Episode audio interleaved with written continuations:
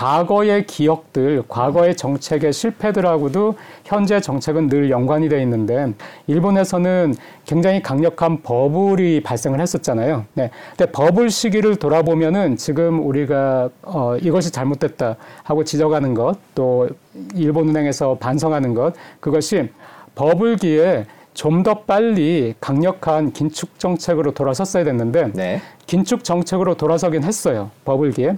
하지만 그게 너무 약한 긴축이었고 시기가 늦었다. 그래서 버블이 더 커지는 걸 막지 못했다. 그래서 거, 결국엔 거대한 버블이 발생했고 그 버블이 꺼지면서 일본이 굉장한 나쁜 충격을 받았었죠. 그러니까 2006년에 양적 완화를 끝낼 때도 일본 경기가 좋아지고 어느 정도의 인플레이션이 발생을 하니까 또 버블을 겁낸 거예요. 음. 어, 또 잘못해서 경제에 잘못된 시그널을 줘가지고 사람들이 너무 주식에 투자하고 어, 버블이 발생하진 않을까 해가지고 2006년에 끝낸 다음에 그 뒤에 2009년, 10년에 어, 외국에서 양적 완화를 하고 있을 때 사실 그때는 subprime mortgage crisis에서부터 출발을 한 것이니까 네. 은행들이 그 미국이나 유럽에 있는 은행들이 먼저 직격탄을 맞았죠. 네, 네. 일본은 아시아는 거기서 좀 떨어져 있었잖아요. 중국 경제도 그 당시 미국 경제에 비해서는 그렇게 나쁘진 않았어요. 그게 또 한국에 도움이 됐고, 근데 일본 경제 같은 경우에도 직격탄을 맞은 것은 아니고 또 이미 양적 완화를 끝냈기 때문에 그때 양적 완화를 하진 않았어요. 금리는 계속해서 낮은 금리, 저금리 정책을 유지하고 통화 정책으로 굳이 본다면은 완화 정책을 쓰긴 했지만은 다른 나라들이 강력한 양적 완화를 하고 있을 때 일본은 하지 않았거든요. 그때도 다른 노선을 걸은 것이죠. 근데 그래서 어떤 일이 발생했냐면은 슈퍼 엔고가 발생을 했어요. 음, 네. 달러당 뭐 결국에는 80엔도 꺾어버리고 뭐 70몇 엔, 70엔대로 갔었죠. 그래서 엄청난 슈퍼 엔고를 겪었는데 이 엄청난 슈퍼 엔고가 일본 경제는 되게 안 좋았어요. 왜냐면은 그때 일본 기업들이 많이 힘들었는데 어, 이 슈퍼 엔고까지 겹치니까 일본 기업들은 대부분 대기업들은 국내 시장보다 해외 시장이 더 중요하거든요. 근데 이거를 자꾸 한국에서 수출로 오해하시는 분들이 있는데 일본 기업들은 뭐 도요타나 소니나 그런 기업들은 수출이 그렇게 중요하지 않아요. 물론 중요하지만은 해외에서 판매한다는 것이 국내에서 만들어서 수출을 해서 해외에서 판매하는 구조가 아니고 일본은 물론 국내에서 만들어서 해외로 판매하는 수출도 있지만은 그것보다 더 큰 것이 해외에서 만들어서 해외에서 판매하는 해외 생산, 현지 생산, 현지 판매거든요. 네. 이 구조로 기업들이 다 옮겨갔어요. 그런데 해외에서 1달러에 팔고 있는 거를 환율에 상관없이 1달러에 팔고 있던 것들이 어, 엔화가 1달러당 80엔이었을 때는 1달러 수익을 내면은 그게 80엔이 되는데 일본에 올 때 해외에서 1달러 수익을 냈는데 그게 만약에 120엔이 되면 환율이 그럼 120엔이 되는 거잖아요. 음, 네. 근데 지금 1달러를 벌어도 일본에 올 때는 겨우 뭐 70몇 엔밖에 안 되는 거예요. 그러니까 일본 기업들이 충격을 많이 받았고 어, 그래서 되게 뭐 도요타도 그 당시에 되게 어려웠고요. 네, 이런 경험들이 있었는데 이거를 강력하게 비판하고 나온 정치가가 아베였어요. 아, 네. 그러니까 이게 일본 은행의 실패였다고 아베가 얘기를 하면서 네. 내가 정권을 잡게 되면은 강력한 양적 완화를 다시 실시하겠다. 그래서 그 아베가 어, 자기의 정책을 아베노믹스 이렇게 네. 포장을 했지만은 네. 사실은 뭐 아베노믹스의 다른 거는 그 이전부터 다 해왔던 것들이고요. 네, 그 중에서 이제 골자가 되는 것은 양적 완화. 일본이 세계 최초로 양적 완화를 했는데 그 다음에 미국하고 유럽이 카피해서 했을 때 더 강력하게 했거든요. 그러니까 일본이 새롭게 아베가 이제 양적 완화를 하면은 우리도 굉장히 강력하게 해야 된다. 과거보다. 네, 네 그렇게 해가지고 어, 2012년에 아베가 자민당 총재가 됐고 2012년 말에 이제 일본의 수상이 됐고 2013년에 그 그로다 총재가 아베에서 임명이 되면서 2013년 4월부터 양적 완화를 시작했죠. 네. 근데 이 양적 완화가 금방 효과를 냈어요. 그러니까 음. 양적 완화를 시작하기도 전부터 2012년 그 아베가 총재가 되고 나서 아 이제 양적 완화를 하겠구나 이런 걸 이해하니까 시장은 어, 미래에 이런 일이 발생한다라고 예상을 하면은 그 예상에 맞춰서 먼저 움직이잖아요. 네, 그렇죠. 그러니까 일본 엔화는 양적 완화를 시작하기도 전부터 2012년 하반기부터 약세로 돌아섰고요. 네, 그다음에 이제 아, 일, 그럼 일본 기업들 실적이 좋아지겠네 해가지고 주식에 투자를 하니까 주가도 막 올랐어요. 음, 네. 그래서 어, 실제로 2013년부터는 어, 2018년까지는 일본에서 경기가 좋은 편이었고요. 근데 여기서 어, 이, 이따 말씀드릴 기회가 있을지 모르겠는데 단지 또 돈을 풀었기 때문에 기업들 실적이 좋아진 것만은 아니에요. 그렇게 한다면은 뭐 세계 어느 나라나 돈 풀어가지고 아, 그렇죠. 부자 되려고 하겠죠. 네, 네. 네. 근데 돈을 풀었는데 기업들이 그만큼 거기에 맞춰가지고 경쟁력 있게 나가지 못한다면은 오히려 뭐 인플레이션만 발생하고 말겠죠.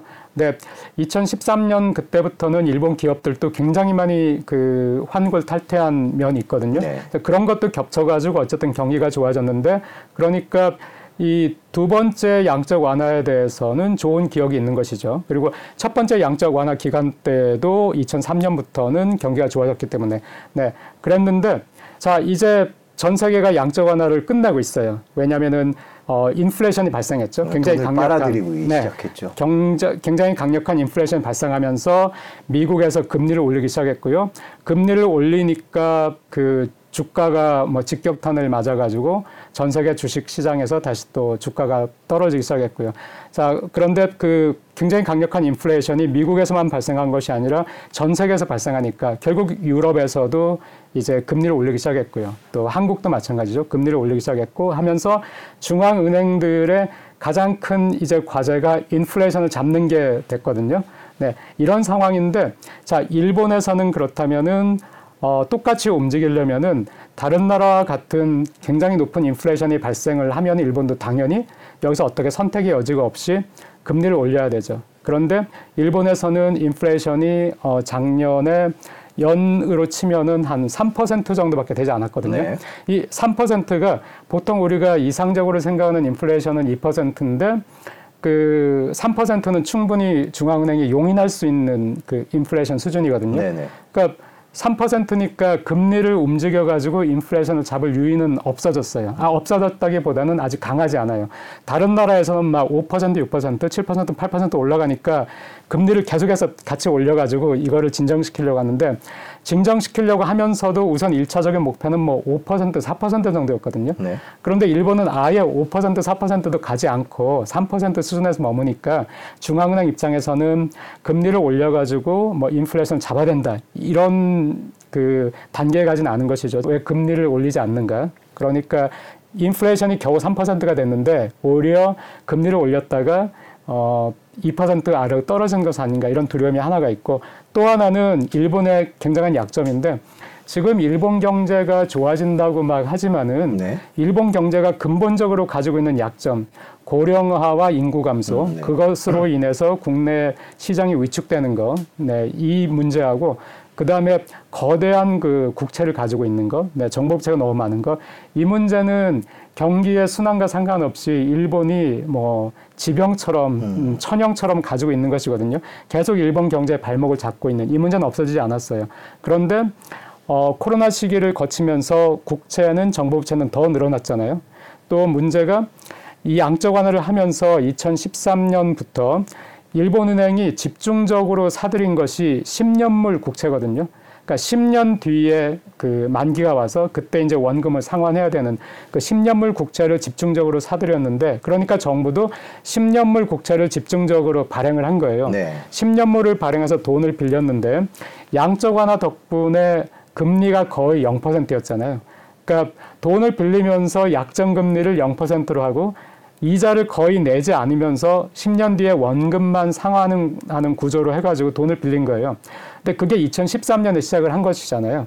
그러면은 10년 만기가 돌아온 게 올해잖아요. 2013년에 발행한 국채는 네. 그동안 이자는 안 내거나 거의 안 냈는데 네. 이제 만기가 되면은 갚아야 되잖아요. 네. 또 2014년에 발행한 것은 2024년이면 또 갚아야 되고요. 그러니까 갚아야 될 만기가 돼서 상환되는 국채는 계속해서 들어올 거예요. 네네. 들어오는데 아시다시피 지금 일본의 그 어, 정부는 계속해서 재정 적자거든요.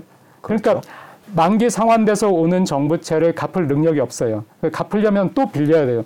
일본의 구조는 돈을 빌려가지고 만기가 온 정부채를 갚는 그 롤오버하는 구조로 돼 있으니까 또 빌려야 되는데 이번에 만약에 금리가 오르면 금리가 뭐 장기 금리가 10년물 국채 금리가 1%가 된다.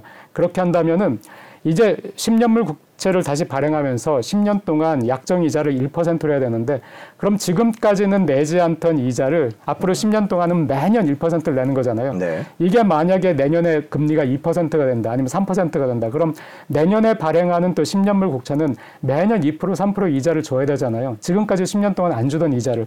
그러면 정부 재정도 어려운데 지금 뭐 반도체니 뭐니 해가지고 계속해서 정부에서 돈을 많이 쓰고 있죠. 거기다가 국방비까지 증액을 한다고 하고 정부 돈 쓸 일이 많은데 국채에 대한 이자까지 음, 네. 그렇게 새로 내, 내야 되면은 그 부담이 대단하잖아요.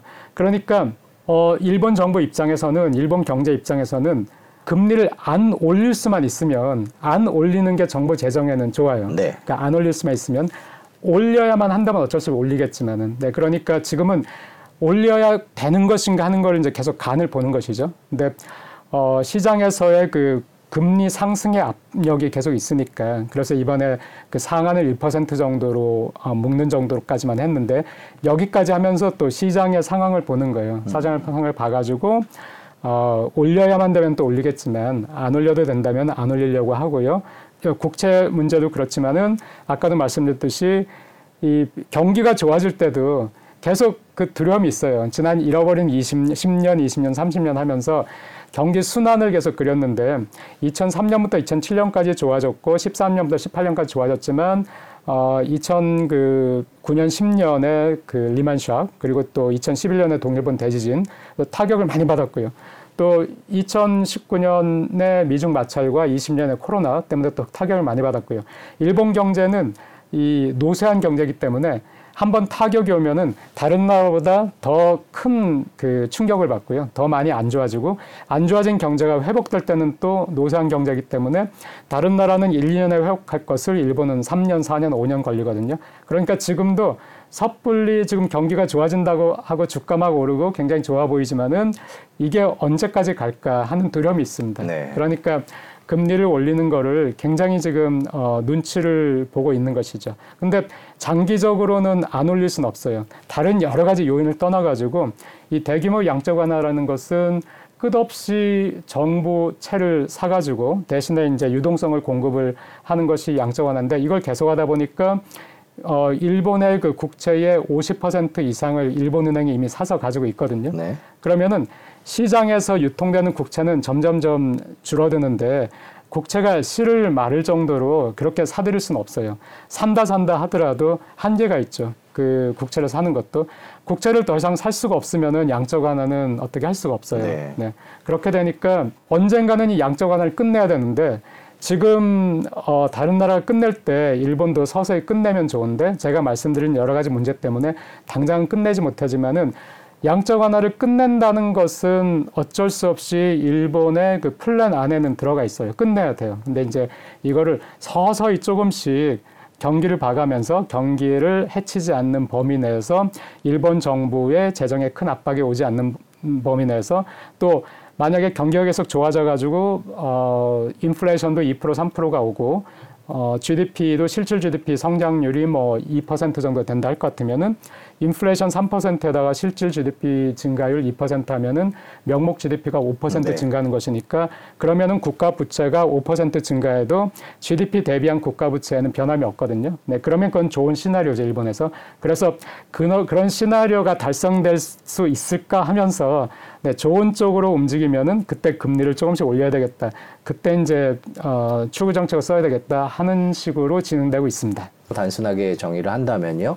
돈을 걷어들이기 시작했다는 뜻이 되는 것이고 말씀, 교수님 말씀해 주신 대로 그 방향으로 움직이기 시작했다는 건데 그렇게 되면 아베노믹스 로 이어왔던 그런 돈풀기 정책이 방향을 바꾸기 시작했다 이렇게 봐도 되는 건가요? 네 그렇습니다. 방향은 바꿨습니다. 방향은 바꾼 맞죠. 왜냐하면 상한을 0.25에서 0.51까지 올렸으니까 방향을 바꾼 것은 맞지만은 하지만은 방향을 바꾼 다음에 미국도 마찬가지인데 그 다음 또 중요한 것은 시장에서 예의 주시하는 것은 금리가 여기서 더 오를 것인가 네. 아니면 여기서 또 내릴 것인가 여기서 멈출 것인가 이게 중요하잖아요. 이것도 굉장히 그 환율하고 밀접한 연관이 있거든요. 근데 지금 시장에서는 일본은행이 하도 조심스럽게 하고 계속해서 이제 내는 메시지가 양적 완화를 끝낸 것은 아니다. 시장의 상황을 고려해가지고 양적 완화를 지속하기 위해서 약간의 변화를 준 것이다라고 얘기를 하니까 시장에서는 지금 어떤 판단을 내리지 않고 이걸 그냥 어, 예의주시만 하고 있는 상황이에요. 그러니까 금리가 올라가는 것이 확실하다. 앞으로도 올 것이다. 1%가 끝이 아니다. 여기서 1.5 이렇게 올라갈 것이다라고 예상을 한다면은 그렇다면은 미국과 일본의 금리 차가 줄어드는 것이니까 일본 엔화가 강세를 보일 거예요. 그래서 1% 상한을 1%로 하겠다 하는 발표가 나기 전에는 네. 금리를 올릴 것이다 하는 예상 때문에 네.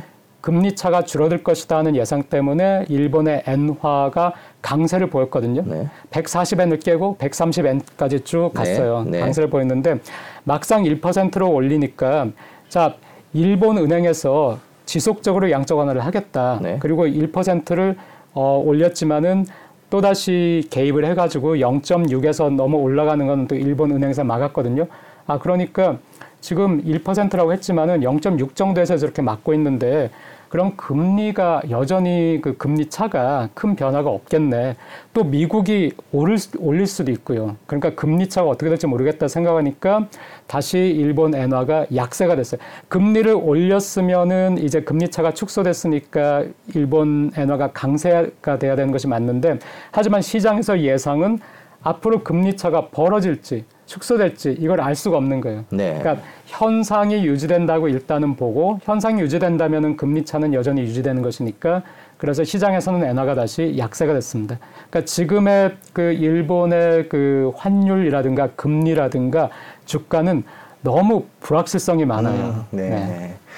지금 제일 시청자분들이 궁금한 게 엔화가 더 오를지 음. 떨어지는 뭐 투자하시는 분들 그 여행 가시는 분도 음. 있고요. 그 길게 본다면은 얘기할 수 있죠. 네. 어, 지금 당장 뭐 한 달, 두 달, 뭐 6개월 그거는 시장에서 예의주시할 뿐이지만 제가 말씀드렸듯이 일본도 양적 완화를 끝내지 않을 수는 없어요. 네. 국채를 언제까지 네. 원래 양적 완화의 아이디어는 끝없이 산다는 것인데 네. 네, 그 목표에 도달할 때까지는 근데 끝없이 살 수는 없어요. 그러니까 끝내야 되니까 일본이 금리를 올리는 것은 장기적으로는 맞아요.